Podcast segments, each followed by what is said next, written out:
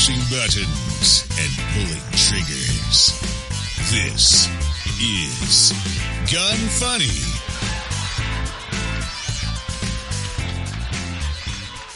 Welcome to Gun Funny episode 96. Today I'm going to chat with Leslie Hollywood from Rally for Our Rights, talk about a 36 inch mortar, what I would do if I won the lottery, and discuss the Hi-Point Name the Nine fiasco.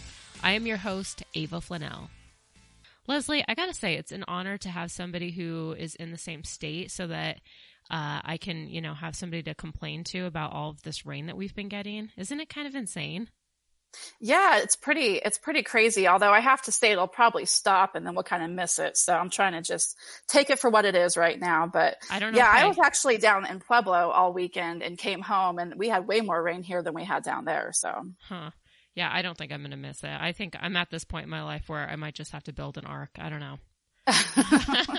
Because it is insane. I don't remember it ever raining this much in Colorado. Now, before we get into it, let's talk about our friends at Manticore Arms.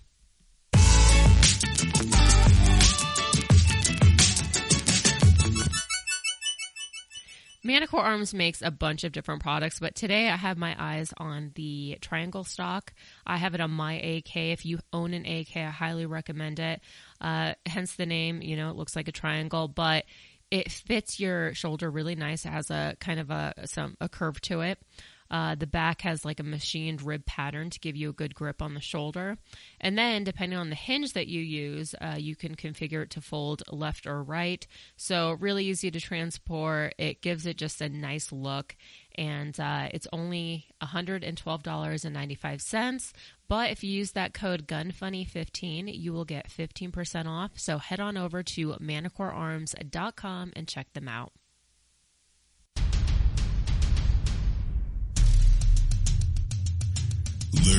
Things you never knew on Deconstructing the Industry.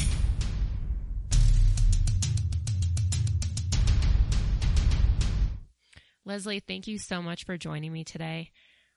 Yeah, thanks for having me join you. I'm excited to be on the show. Good. Um, so for those who don't know what Rally for Our Rights is, can you just explain what that is? Um, sure. So Rally for Our Rights, we are a nonpartisan gun rights advocacy organization that is uh, located in Colorado. That's kind of where we're stationed, although we're slowly moving nationwide. People would love to see us move faster. Um, but we can only keep up with with what we can do.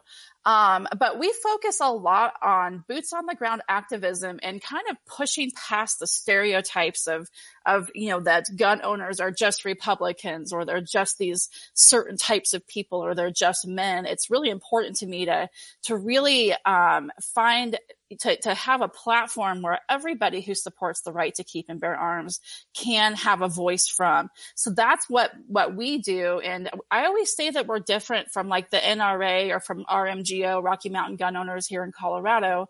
One of the things that makes us so different is those organizations are kind of like, here, donate to us, give us your money, and we'll fight for your rights for you. Where although we'll take your money for sure, um, but we're much more about giving people a platform to fight for their own rights. So that's kind of about kind of how I how I would describe our organization. Very nice. I like it. Um, and how did you like? When did you get into politics?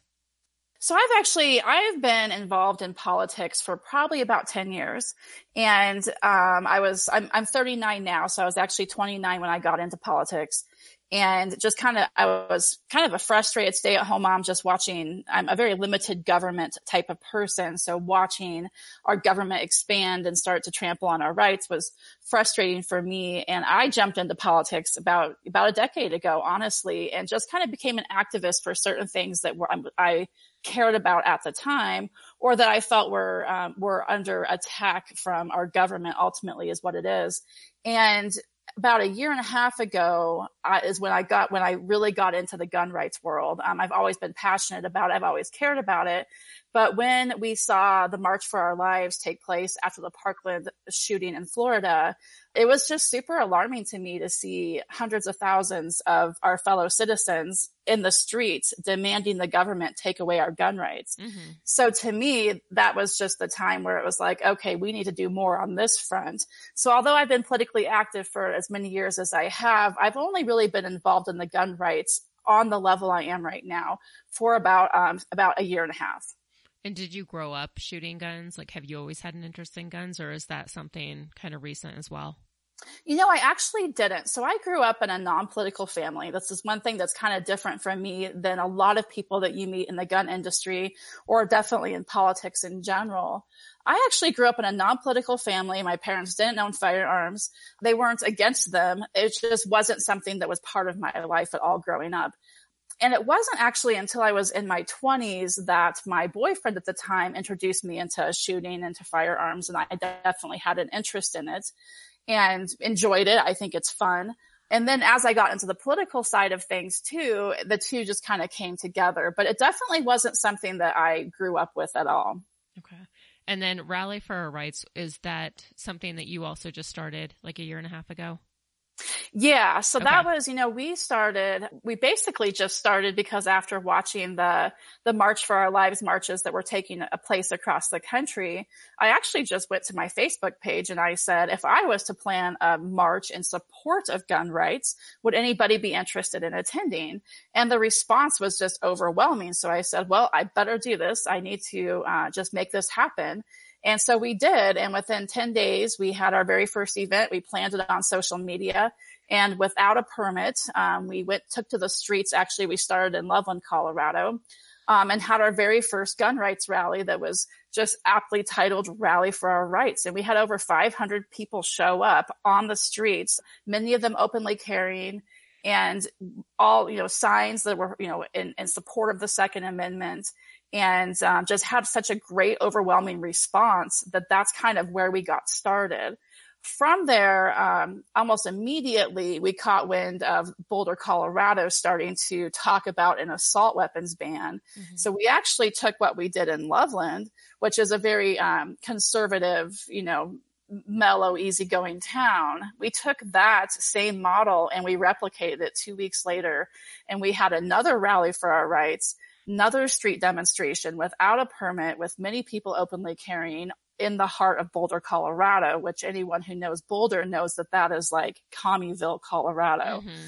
And so we took that same model and we took it right to Boulder and had just enormous success there. We had about 600 people that showed up that day and it was snowing. It was cold, but, um, people care about this issue from there turned that energy, that, that, um, action that we had gotten with the rallies on the streets. I said, we have to turn this into political action. And from there, just got people connected into the organization that we started, started turning them out to city council meetings and just kind of became the modern day Paul Revere's, if is kind of the way I put it. Very nice. So I have a funny story about Boulder. My sister went to college there and I went to go visit her a few years back and uh, we were at some bar and there were some guys that came up to us and we were just like making chit chat and one of the guys was like, "Oh, what do you do for a living?" And most guys, when you say like, "Oh, I'm a firearms instructor," they automatically think like that's super hot. But when I told these guys that I was a firearms instructor, they were just like, "Okay, well, uh, we got to go now." oh my gosh, that's and I was like, uh, "Okay, uh, what just happened?" Because I didn't realize like just how anti-gun Boulder had become, or maybe it always had been like that. But I just, I guess, I just kind of assumed that you know, majority of Colorado liked guns, but it's crazy how much it's changed just in the last couple of years because I am from Colorado. I, I did grow up here. I did spend eight years in New York City, but for the most part, I mean, I've been able to see it just really kind of alarmingly change. And that's kind of why I know a lot of my listeners, they don't live in Colorado, but I think that this is just as important because a lot of these states that are typically gun friendly are starting to be taken over by by a lot of you know like politics and stuff and uh, and it is it's pretty dangerous. What are some of the reasons that you think it's important that we have guns and that we maintain our rights um, you know, I think, you know, I think the issue is multifaceted, to be honest with you. I think many people within the industry or who just support the right to keep and bear arms, um, support that right for different reasons. Like for myself, I'm a single mom of three girls and, um, you know, I'm my children's first line of defense. So for me, one of the big issues when you step aside from the constitutional right part of it, but it's just the right to self defense mm-hmm. and my right to choose whichever firearm I believe can uh, defend my family the best or the easiest or the most effectively you know, but then I think we also, I mean, for me, I'm, I'm a, I'm a constitutionalist. I have a very heavy libertarian streak and I, I just, I support our rights just overwhelmingly. So I think that's a huge part of it for me personally. And then I think that we actually do have to wonder and question what the future of this country holds. I mean, if you look at our debt and you look at some of the different situations we're in here, uh, if we have a, if we have a collapse of our economy, if things, just really go to hell, which I feel like is going to happen eventually, it's going to be an interesting situation that we're going to be in. And the many people I think want to maintain that right to, to own their firearms so that they could potentially be prepared for the worst. And I completely understand that too. So I, I think it's just such a multifaceted issue. And one thing that's really interesting working with Rally for Our Rights is that um, we actually have a lot of people involved in our organization who don't own firearms, but they support the right to own them if they want to. Mm-hmm. And we had we had an event recently down at the Capitol, and there was this one guy who was there who had this sign. It was so cool and his sign said, I don't own a firearm, but I feel much safer knowing that they're carrying. And he had like arrows pointing to the side because it was gun mm-hmm. owners all around him. And I loved that sign because it was so bold of him to say that. And, you know, he's like six foot six. He's just this big guy. And he's like, me personally, I'm a pacifist. I don't want firearms, but I like knowing that I have people around me who are trained with them and who carry them because if I end up in a situation, they can protect me. So I think that's another reason that we have people who just simply support the right, even if they don't want to own firearms themselves. Mm-hmm. That's interesting because I actually didn't really think about that, but that is, you know, I, I, I guess there are actually quite a few people like that. There actually are, and you know, it's. I think it's it's really neat for me. Um, you know, with Rally for Our Rights, we do such a good job of keeping it nonpartisan. And when we do demonstrations on the street or we do events, and it, some people open carry, I really make an effort to make sure that people understand these are not open carry rallies. That's not our goal. Mm-hmm. And the reason I do that is because I don't want to exclude people who want to come and be part of this movement, but maybe, maybe right now they don't want to own a firearm for one reason or another. Maybe they just don't feel like comfortable with it. Maybe they can't afford it. Maybe they just want to make sure that they maintain their rights. So eventually, if they change their mind, they can. And I want to make sure that those people have a place to speak from too.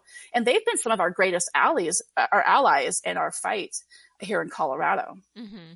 Do you, uh, what are your thoughts? Like, how do you feel about open carry to those those rallies?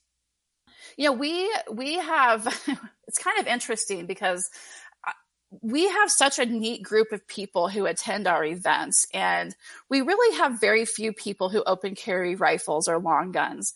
It's usually just very limited to like maybe half dozen, maybe a dozen at the most out of like 600 people. You know, I would say about, we have a couple hundred who usually open carry their handguns and when we're doing these events, it honestly doesn't, it doesn't bother me at all. We've, we've, we've never had any interference with police. We've never had, um, counter protesters show up.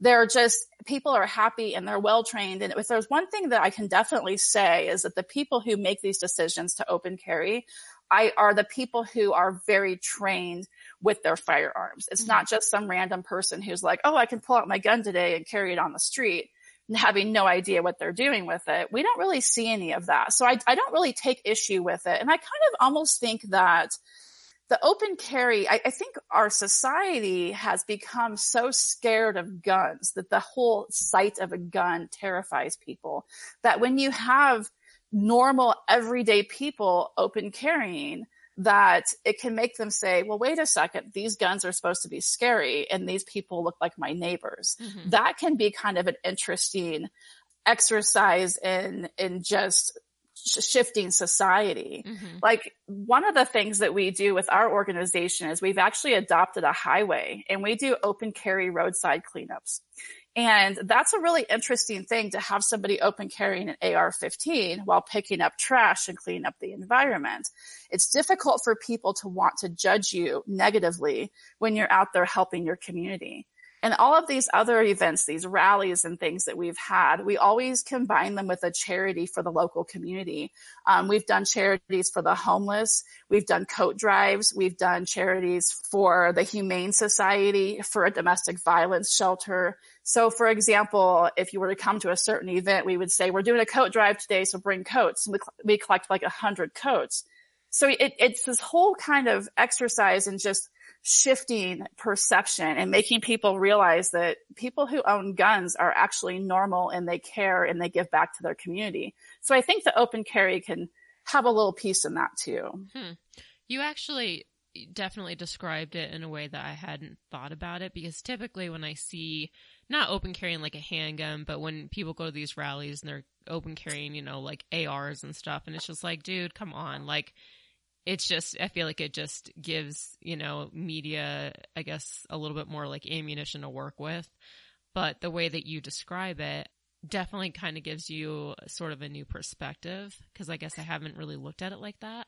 Well, and I think part of it too is that sometimes, and I, I, think when you've seen open carry events in the past, it tends to be this like small group of individuals who come wearing their camo and they're strapped with their mags and everything. Um, but when you see somebody who maybe just comes out dressed in a suit mm-hmm. because he just got off work, but he looks like he looks like he would be your, um, you know, maybe could be your teacher or, you know, maybe you're going to go talk to him at, you know, Charles Schwab to discuss your retirement planning and he comes out with an AR-15. I think that looks a little bit different because all of a sudden it, it changes everything. It's, it's not these people in camo. It's not what you're used to seeing. And we do so much of that. We've got women that do this, women that push strollers that will have it, have their, you know, a rifle on their back. So mm-hmm. it's kind of interesting because I think that's the piece of it that is, that can change um, the way society looks at gun owners. And I actually think that's really important right now because people are becoming so afraid of even the sight of a gun. Yeah. And I will say that we have had tons of media coverage for all of our events because they're all very interesting. And we have never had any negative media coverage at all. Hmm. Very nice. All right, so we are here with Leslie Hollywood from Rally for Our Rights, and we're just going to take a quick break to talk about Sportsman's Guide.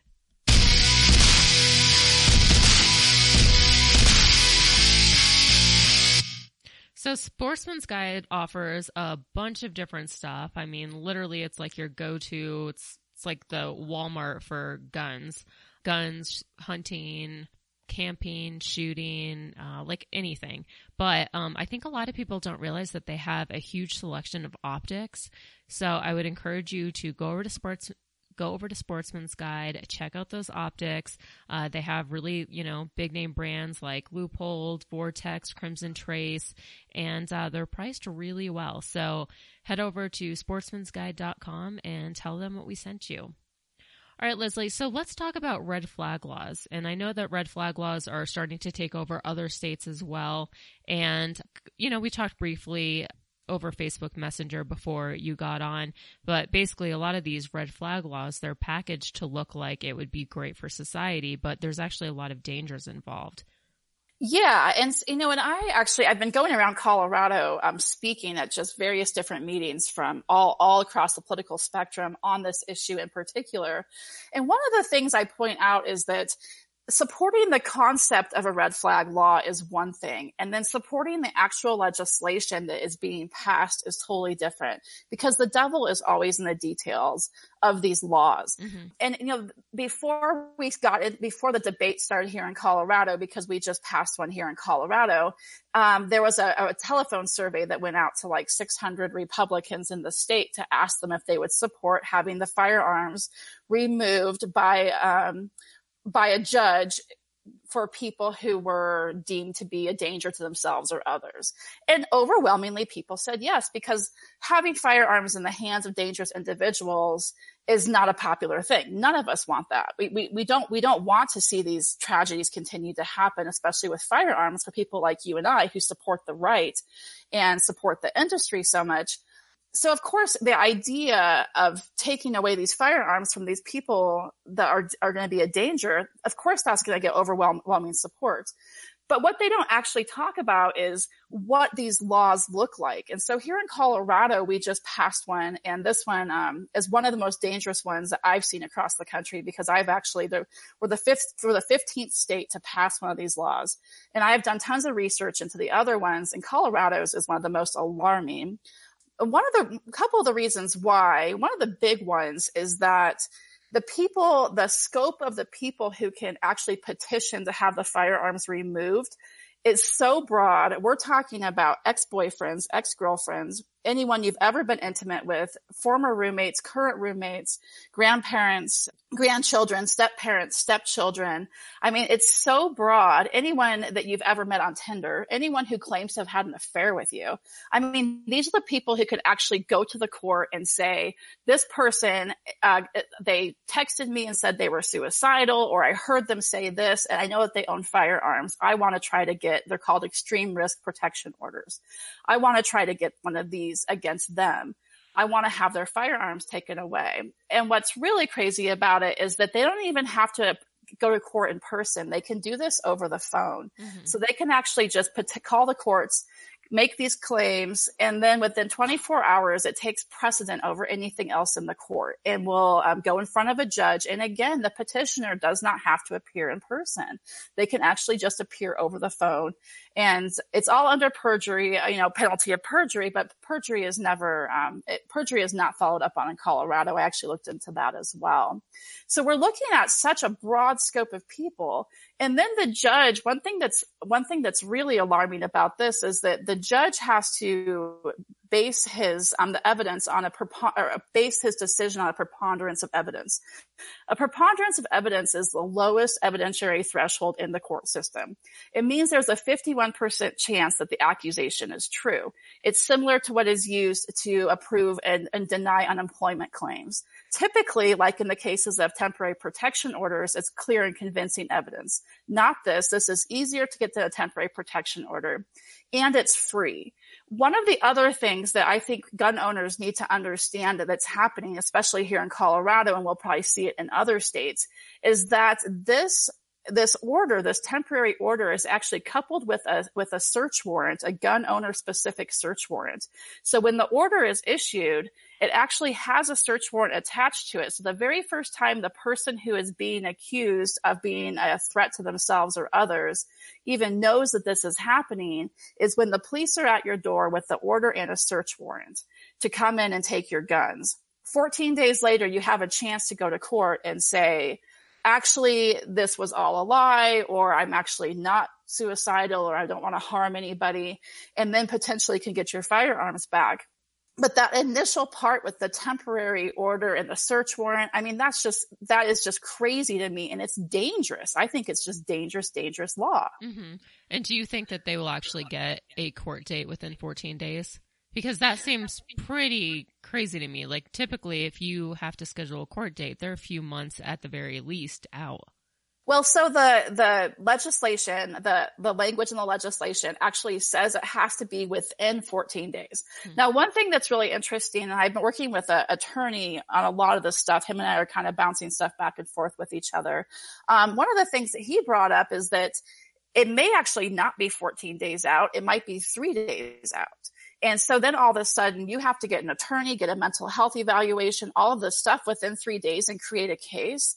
So although his, his, he says it has to be within 14 days according to the legal language, but it could be less, which is actually alarming in itself as well, because then how do you even prepare? How do you even present a case in three days mm-hmm. if they happen to have your court date three or four days later? Yeah, interesting. So, so yeah, I mean, you know, and him, he's actually a family law attorney, and, and him and I have talked so much about this, about how this is going to be abused so much in family law cases. I mean, right now, temporary restraining orders are already horribly abused, yeah. and I can tell you, in the other states that have these, that have much better laws as far as their language goes, like Indiana requires a corroboration of evidence. Even in Indiana, they're seeing 30% of these are false reports. Wow.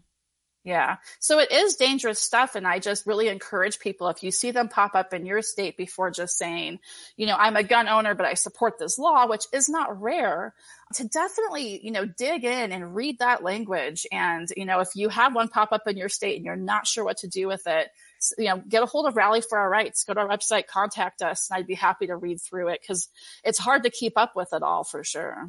Yeah, so I actually was under the impression I had heard that anybody could basically make like a false accusation, but then I had heard that it was just within family members that they changed it to just family members.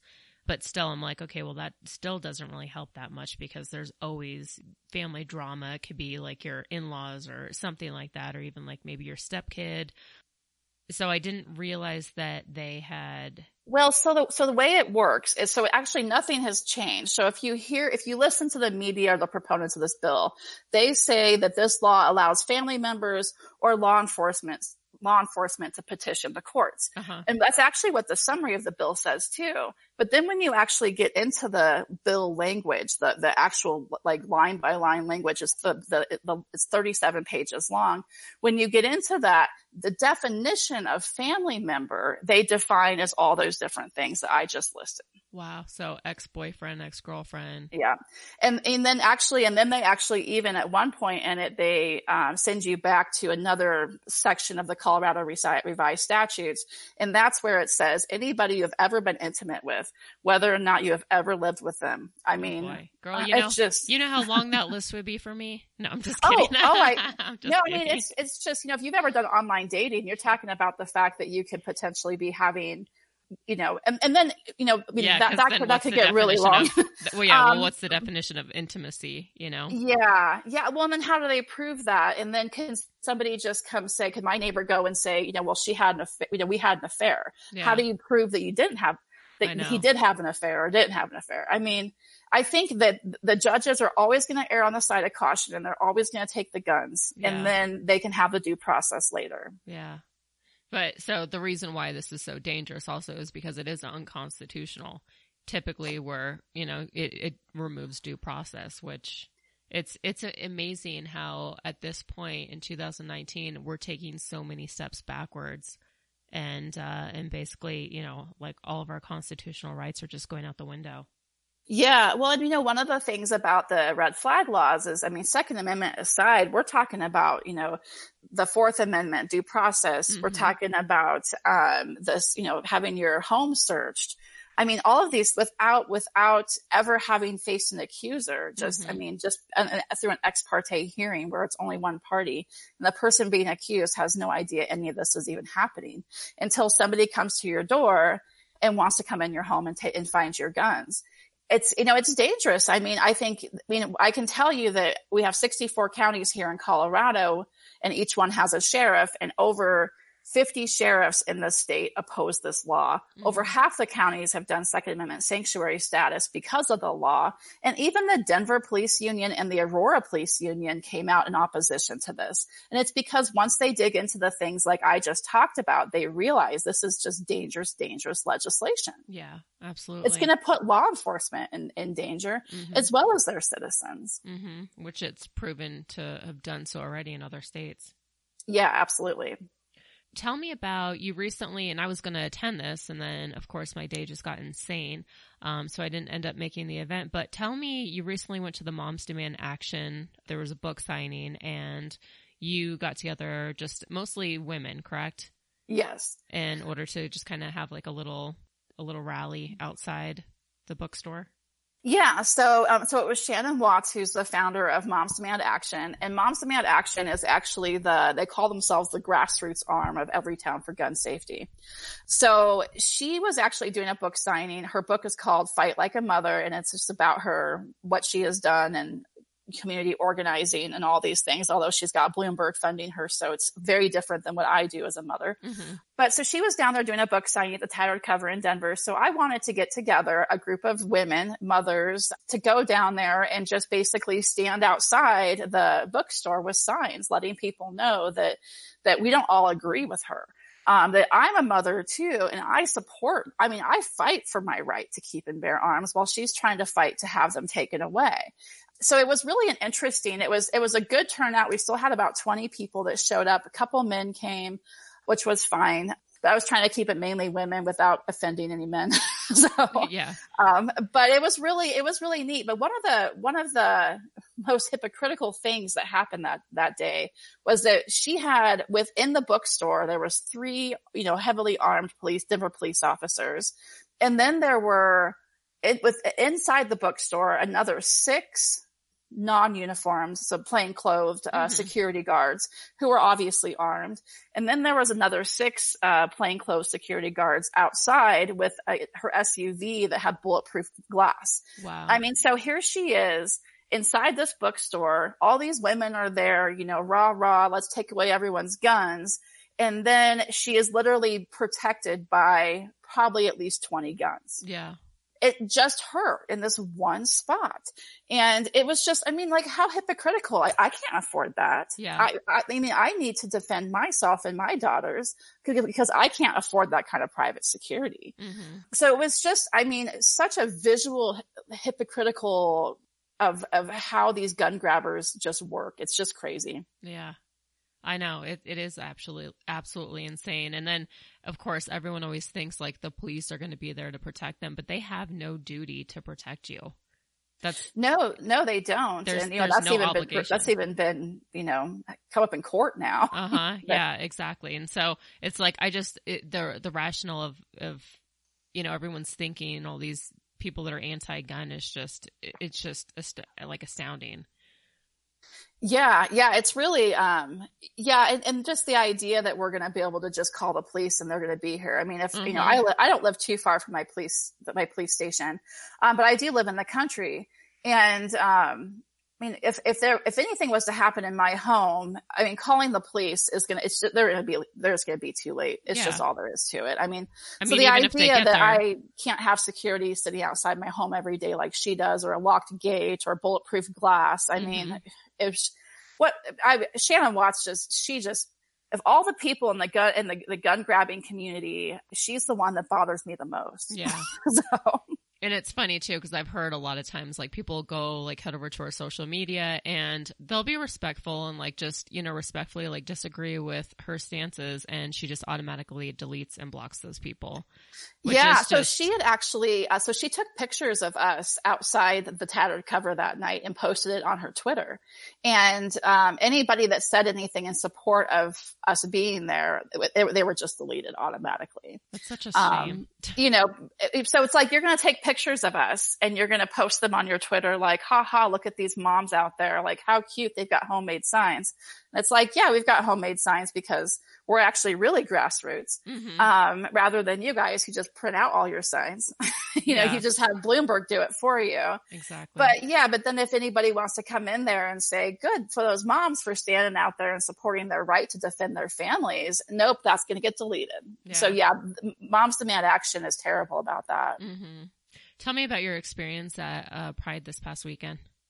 Yeah. So one of the things that I really love to do with Rally for Our Rights, and this kind of goes back to our nonpartisan aspect of the organization is, and, and just kind of pushing the boundaries of where I think gun rights advocacy groups have gone in the past is I love to step out of our element and our echo chamber and kind of go into the lion's den sometimes. Uh, back in January, we actually attended the Women's March and we actually marched with the march with a great big banner that said, if you don't want to live in the handmaid's tale, don't give up your guns. And we had about 25 of us do that. That was really a really good experience um, back in January. So this time after that, we said, well, heck, we want to make sure that we go to Pride Fest because back in January, we had like pins and shirts and stuff made up that said gun rights are women's rights. So I turned around for Pride Fest and I made shirts and a great big banner and stickers that said gun rights are LGBTQ rights. And, um, as LG, and it had an AR-15 under it. Pretty cool little a graphic that I put together. LGBTQ was rainbow. And so we actually had a booth down there. And I, our response was like unbelievable because we do a lot of different events. We do gun shows, we do firearms festivals, we do county fairs, we do kind of any of these things we can get out to. And we always get, you know, interest and people always are glad we're there and whatnot. But I have never seen the kind of positive support that I saw at Pride this weekend. It was unbelievable. Hmm. We had nonstop people at our booth. I printed, I had a hundred of these stickers made and um, they were gone within three hours. I mean, they wiped us out of everything. I had handouts put together that are about the red flag law here in Colorado. We went through hundreds of those. it was just we have a little quiz fire test your firearms knowledge that we take to our like nonpartisan events like when we're stepping outside the echo chamber mm-hmm. people were doing those they want to know how to get connected so many people wanted to know um, where they sh- where they could, where they we recommend they get concealed carry permits because those in the more of the um, that community they don't necessarily feel comfortable just going to any random place because you do end up with some of the far right mm-hmm. evangelical social conservatives mm-hmm. in the in the firearms industry too. Yeah. So yeah, it was actually really really cool and I we had no idea what to expect at all. But they were really people were like I mean they would just come up and give us high fives and say thank you for being here. Nice. I like yeah, that. it, it was really, really neat. And that's really smart too to branch off and to reach, you know, different communities because it's extremely important.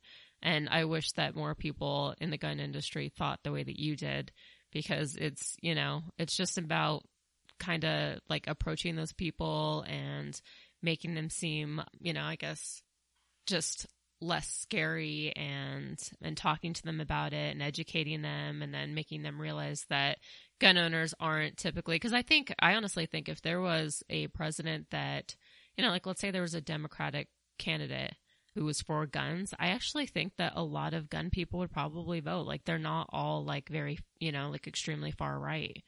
So no, yeah, I mean, and that was one of the things that was probably the most telling from uh, this weekend was I mean, we had some, we had, I mean, like we had people that would come up and this one, one woman, you know, she's a truck driver and she's, because she works for the government, she's actually licensed to carry in all 50 states.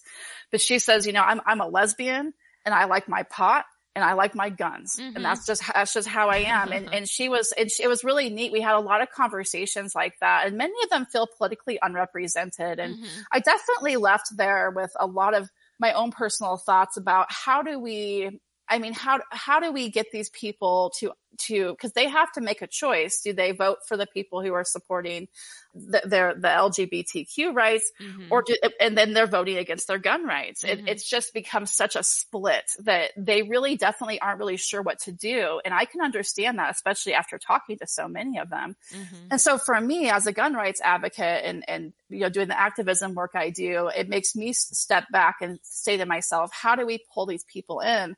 And I love issues based activism because that's where we could actually pull that community in with with the, all the rest of the gun rights community and we can say let's fight legislation then. Let's get down to the capitol. Let's fight these these bans that we're going to probably be seeing here in colorado next year. Because if we could get all these people on the same side against legislation we could fight the with the cause without having to get into the partisan politics of it. Mm-hmm, absolutely. So what can people do to get involved with our organizations, we have, we're, we're, online. We have a website, rallyforourrights.com. There's information there on getting connected. Uh, you can get on our email list there. We're also on social media, Facebook, Twitter, Instagram, um, YouTube. We do a ton of stuff just kind of whenever we hear of different things happening that even touch on guns. Um, we're always there at the forefront of it. We do a lot of video, just lots of different stuff. So I just recommend kind of jumping in and going to our website. We have a page on there called Get Connected. On there, we also have a link to a private Facebook group. And I will tell you that people who get into this group are vetted. We have to know that you are supportive of the cause. And we do that because we like it to be kind of a safe space for people to go and have these conversations.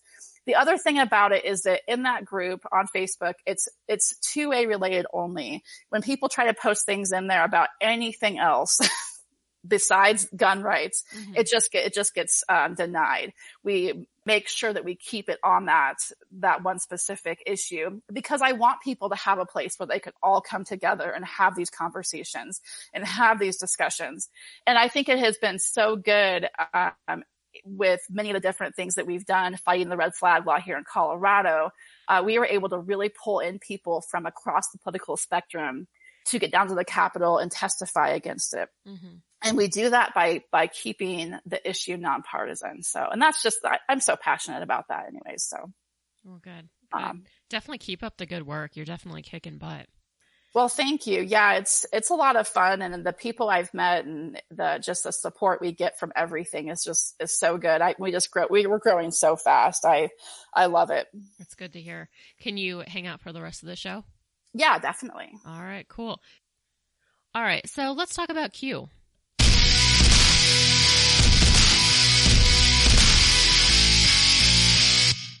So last Friday, the Side Chick just came out, and you're wondering, oh, the Side Chick, what is that? Uh, so it's a chassis that is meant for the Remington 700. Uh, really cool features. It kind of looks like the Fix. Uh, if you don't look closely, you would think that you were handling the Fix.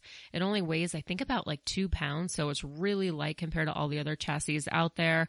And MSRP is about fifteen hundred. I know they were taking orders on Friday and shipping them out that evening, so head on over. Uh, they might still have some left. If not, you can pre-order them. Check it out at liveqordie.com. And that leads me into Knowledge Bomb.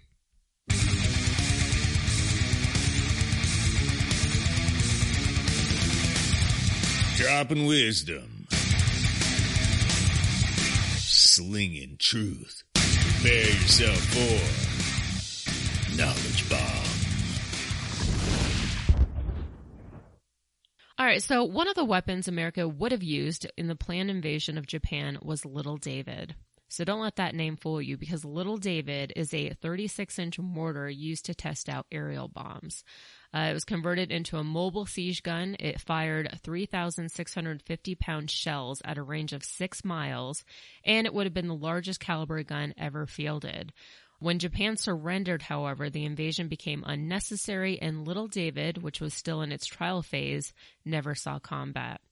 But it is pretty crazy, all of the weapons that, if you think back, like you know, during the World War, like World War One, World War Two, all the weapons that were created back then is just like insane. Like I couldn't even imagine transporting a weapon of that size. Definitely crazy. And, uh, I guess, you know, it's probably a good thing that they didn't have to, they didn't have to use it because especially if it was in its trial phase, that could have been a disaster. Now it is time for the AF segment. Stupid, funny, cool, interesting, awesome, as f- never mind. AF. So Kansas police, they just tweeted, they're urging people, they put out a tweet where they're urging people not to shoot their guns at tornadoes. And it is tornado season. Um, apparently in the past, it was thought that a tornado could possibly be disrupted if it was targeted with explosive weaponry. They never tested this, obviously, because they would you know, they couldn't create their own tornado and they didn't want to put themselves in danger by testing it. Now it appears that certain Americans have decided to test the idea out for themselves by targeting tornadoes with their personal shotguns, something which has been branded as incredibly dangerous by authorities in the state of Kansas.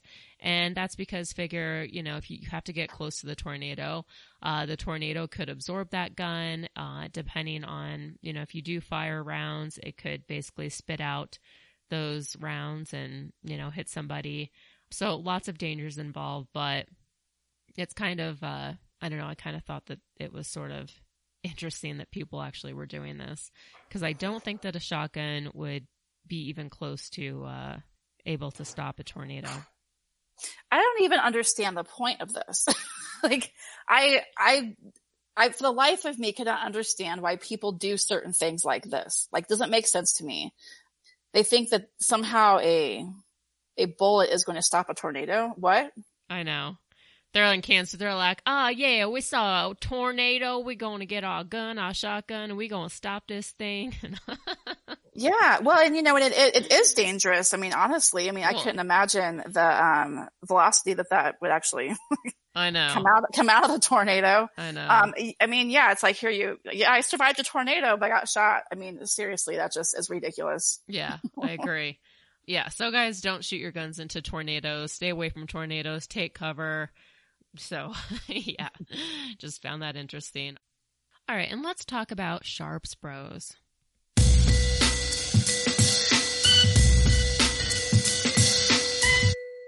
Sharps Bros is typically known for its really creative lowers like the Overthrow, the Jack, the Hellbreaker, the Warthog. But today I want to talk about their handguard. So they have a 13.7 inch M-LOK ultralight handguard. It's on sale right now for $129.45. It only weighs 9 ounces and it has a really cool design. There's like some Picatinny on the back and the front. So it gives it like a really nice smooth look. Because if you think about it, you don't really need Picatinny throughout, you know, the entire handguard. And then it obviously has that M-LOK feature as well. Definitely go and check them out. You can find it at sharpsbros.com and uh, tell them that we said hi. Q&A. There's no such thing as a stupid question. Just kidding. Visit gunfunny.com forward slash contact to submit yours. One of the Patreons wanted to know if you won the lottery, what would you do? And I don't know. I guess I always kind of, in the back of my mind, I kind of, you know, I'm sure everybody always thinks about this. Like, if you won the lottery, what would you do? Um, but personally, I don't think that I would change a lot. And I know that that's going to sound like just a really boring answer, but I'm not unhappy with my life. I always like I'm a firm believer in create the life that you what is it? Like create the life that you love, not the life that you need a vacation from. There's like some saying like that and I've always kind of been a firm believer of that. Do you know what I'm talking about, Leslie? Oh yeah, I, I actually live um, pretty much the exact same way. I've been through some some tragedy in my life, and if there's anything tragedy will will teach you, it's to appreciate everything you have today. So I completely agree. I was actually just reflecting on that this morning, and so and and it also makes you realize you know, things that I think a lot of people tend to, I mean, I like material stuff, obviously. Like I like guns. I like having a nice house. But at the end of the day, things, you know, that you can buy, you're not going to take it with you when you die. So I think what's most important in life is just like creating memories and uh, creating like strong relationships with people. So if I won the lottery, um, I probably would even stay in the same house that I have just because I am very proud of my house. I live alone and I was able to buy my house without the help of anyone. So I'm like extremely proud of it. I uh, just, you know, I really like it. It's decorated just exactly like how I want it to be decorated. I think the only thing that would be nice is like, you know, maybe I could help more people. I could buy whatever I want. Like I wouldn't have to like look the price on something. But yeah, for the most part, I don't know. I guess I've never, I think it's, I think it's nice to be comfortable. And I'm not saying like, hey guys, money doesn't mean anything because it is nice to have, you know, like be, be financially stable. But I think that money a lot of times like it doesn't bring happiness and I've seen a lot of people have a lot of money and they end up, you know, they're extremely depressed or they've committed suicide and so it just kind of gives you, you know, sort of a I personally have a different perspective on it. But what would you do if you won the lottery? Um, you know, for me, I think that, you know, I'm, I'm very much, I agree very much with what you said. And it's funny because I'm actually, um, I've been, I've been, I've lived alone. Um, I was, I've been, I'm divorced, but I've lived alone for the last 10 years. So I also have kind of built my life up to this place where I'm happy and I have the things I want. It's been all the hard work that I've done and put behind it. And I'm really proud of that. And actually, I think it feels really good but at the same time, you know, yeah, I, I, I would love to travel more. Uh-huh. I think uh-huh. travel's fantastic, but I would actually probably, you know, I would, if I had, if I won the lottery today, I'd probably put a lot of it back into Rally for Our Rights and just this fight for our gun rights because it, it, it's so important to me and i feel like the investment in that it, it's it's very valuable. Mm-hmm. i'd probably also do some stuff. My family is heavily involved in dog rescue.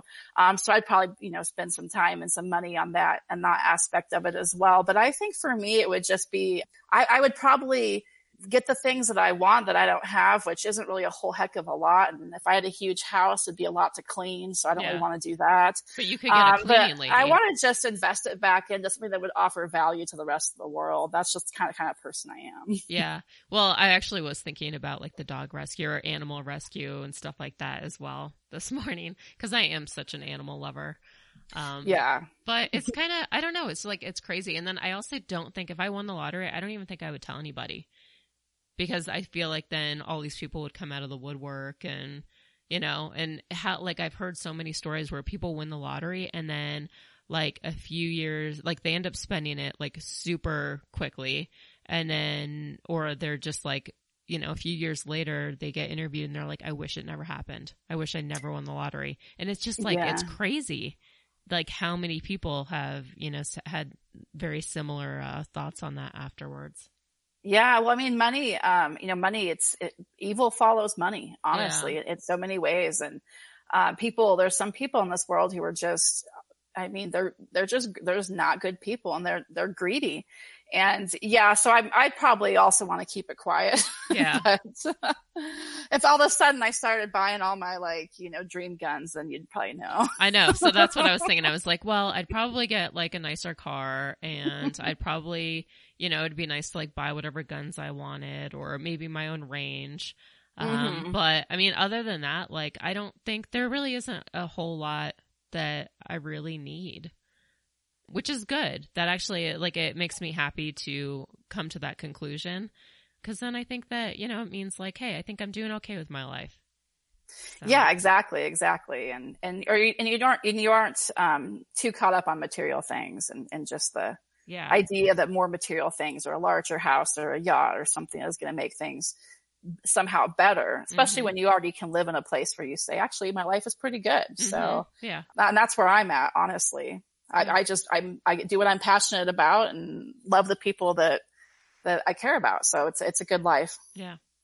All right. So yeah, th- those are our boring answers. Nothing too exciting. yeah. All right. So now polymer 80.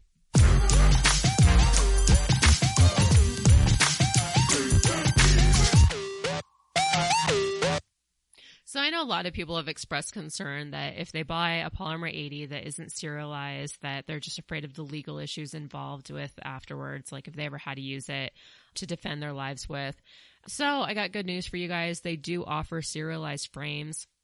You are going to have to find a dealer. It's not like you can't just buy it off of the website um, on Polymer 80, but they do offer that. So um, that's a nice alternative for you. Otherwise, if you guys just want to continue to do what you do and buy those P80 frames and make your guns at home, uh, go to polymer80.com, use the code GUNFUNNY, and that gets you 10% off. Tacti Talk. Discussing popular guns and gear. Love it? Hate it? Find out now. So there's like a huge fiasco going on right now uh, with Hi-Point. I don't know if you've heard, but basically Hi-Point they came out with a new gun. I saw it at Shot Show. Um, it was just the they they hadn't like I think it was just the uh, the prototype that they had on display. But they recently told the public like, "Hey guys, we want you to name what this model should be." So they created a little page on their website, named the nine, and lots of people, you know, kind of stated their opinion. One of the most popular names was the Yeet Cannon, and that was quickly gaining momentum. You saw it all over Instagram. And then everyone woke up yesterday and looked on the website and they noticed that it was gone. And now they have on their website, it says, it took some time, but we've narrowed down the names to our 10 favorite entries. So really it wasn't, you know, due to like the popular vote. It was just like, hey, put out a few names and we'll pick our favorites. And right now it's limited to like the C19, the C9-G2, AMP9.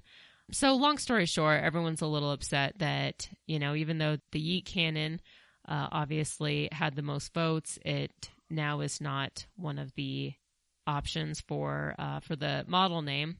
So after everybody kind of, you know, expressed their opinion, made a bunch of, you know, memes and stuff about Hi-Point, uh, then Hi-Point came forward and said, "Oh, we're just kidding. Uh, we are going to consider that name now." So we'll see what happens. I think they said that they're going to announce it. I think it was from June 25th to the July 15th, but I could be wrong. But you know, there's just there's never a dull moment going on in the gun community. No, this whole story has been funny. I've actually followed it from the beginning. so Have you? So what did yeah, you? it's just well, it's hilarious. So like one of the things that they did, um, this was actually just a couple like a week ago or something, was they came out and said that there were seven thousand eight hundred and eighty entries. Yet if you add up the ones that they um, that they posted, it's only, it's like less than a 1000 mm-hmm. or it's like just over a thousand. It's like, well, where are the other 6,000 entries? like, right. Um, you know, it's, it was just kind of funny. Yeah. And then all of a sudden it was clearly the, the, you know, the YC9, which I actually thought was pretty cool. Yeah. And I mean, to me, it's, it, I think it's, it's, I think it's kind of a neat idea. It's trendy. People would probably buy it because of the actual reason. But And then them to be like, Yeah. um, no, that's a little bit too cool for us. I know.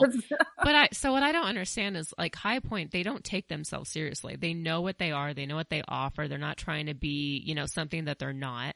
Um, and even the employees, like they'll kind of, you know, chuckle around with like the Hi-Point jokes and stuff. So I would have thought that they would have gone with it. And if anything, it would have increased sales because I personally, I probably would have bought one just like, yeah, look at me. I got my, you know, my YC9 and so I think it would have, if anything, bolstered sales. So it's just crazy that, you know, they were like, uh, okay, pump the brakes. This is a bad idea. How are we going to, you know, try to get rid of this? So, but it is yeah, as it, of, it, it's, it sounds like something people would shoot at a tornado though. yeah, I know, right? ah, that's so Uh. true.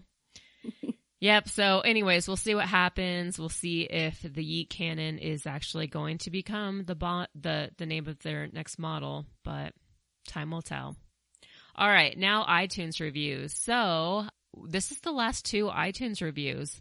So if you guys haven't left us an iTunes review, definitely, I know iTunes is kind of a pain, but I greatly appreciate it. If you have an iPhone, it's pretty easy. Just download that little, you know, or get on your uh, iTunes app and then search for Gun Funny and leave a review that way. Otherwise, you could always leave a review on Facebook as well at uh, on the Gun Funny Facebook page. But the last two reviews are first one is Double B and Chive On five stars, titled GF. Ava is way more knowledgeable and hotter than she lets on. Enjoy her sincere chats with guests and honesty. Well, I really appreciate that. Today, I don't feel like I'm much more knowledgeable. you know, when you're just like having one of those off days and you're like, I don't know what's wrong with me. I need more coffee. Yeah, I'm having one of those, but I appreciate it. And then the second one is poetry on cracker or poetry on a cracker. Five stars. Already won a patch. Great show. Stop. I don't need another patch. All right. So Leslie, out of those two, pick a winner for me to send a patch to. Um, well, I would probably say the double B and Chive on gets the patch since the other guy said he doesn't need another patch. So- Yeah, that's that's actually you know that's good. Uh, good choice. But actually, I mean, if I was to actually just say the better review, that would be it anyways. Yeah, it was a nice review. It was very nice. All right, guys, we are going to wrap up. Uh, if you want to find us, just go to gunfunny.com. There's links to everything on there. And uh, if you can't get enough of us, think about, you know, consider becoming a Patreon. We're always having a lot of fun on our Patreon only Facebook page. Just a dollar a month gets you access to our Patreon only Facebook page.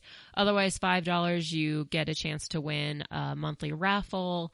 $15, you get like limited edition t-shirts or, you know, your choice of a patch or anything every three months. And then the $25 Patreons get their name shout out on the show. Those $25 Patreons are Corbin Bonafide, Iraq Veteran 8888, Charter Arms, Ryan Morrison, Kevin Brittingham, Michael Alexio, and Silencer Shop. And all of your Patreon goes back into the show. It allows me to buy, you know, better equipment, better camera gear. I can afford an editor. So Kenny Ortega, who has been with Gun Funny for quite a while now. Uh, so if you think the show sounds better, it's because of Kenny. Really appreciate what you do for us, Kenny. Thank you. And our king of the Patreon is still Jon Snow. If you would like to overthrow Jon Snow, all you have to do is pledge $101 or more. And uh, basically, the king of the Patreon, will say whatever you would like us to say. So today, John would like us to say that when J. Robert Oppenheimer said, I am become death, the destroyer of worlds. He wasn't referring to the atomic bomb. He was referring to the Operator Tickles Halloween costume he was wearing. And if you guys are not familiar with Operator Tickles, that is my dog. Uh, don't let that cute little four pound dog fool you. She's very much Operator AF. And we now have Operator AF Tickle stickers on the website at gunfunny.com forward slash shop. And if you guys are thinking about becoming a Patreon, just go to patreon.com forward slash gunfunny. And then last but not least, the Tac Pack giveaway. Once a month, we are giving away a Tac Pack. All you have to do to enter is go to gunfunny.com forward slash TP and uh, just put your your name, your email. We draw a lucky winner at the end of the month. Otherwise, if you can't wait, you want to get your Tac Pack now, just head on over to tacpack.com, use the code GUNFUNNY, and you'll get a free SOG tool. And Leslie, thank you once again for joining me today. Can you just tell listeners one more time where they can find you? Uh, sure. Yeah. And thanks, you know, thanks for having me on. I appreciate the opportunity. No, of Uh, but yeah, people can find us at rallyforourrights.com or on Facebook, Twitter, Instagram, and YouTube. All right, guys. So go give her a follow, and we're out of here.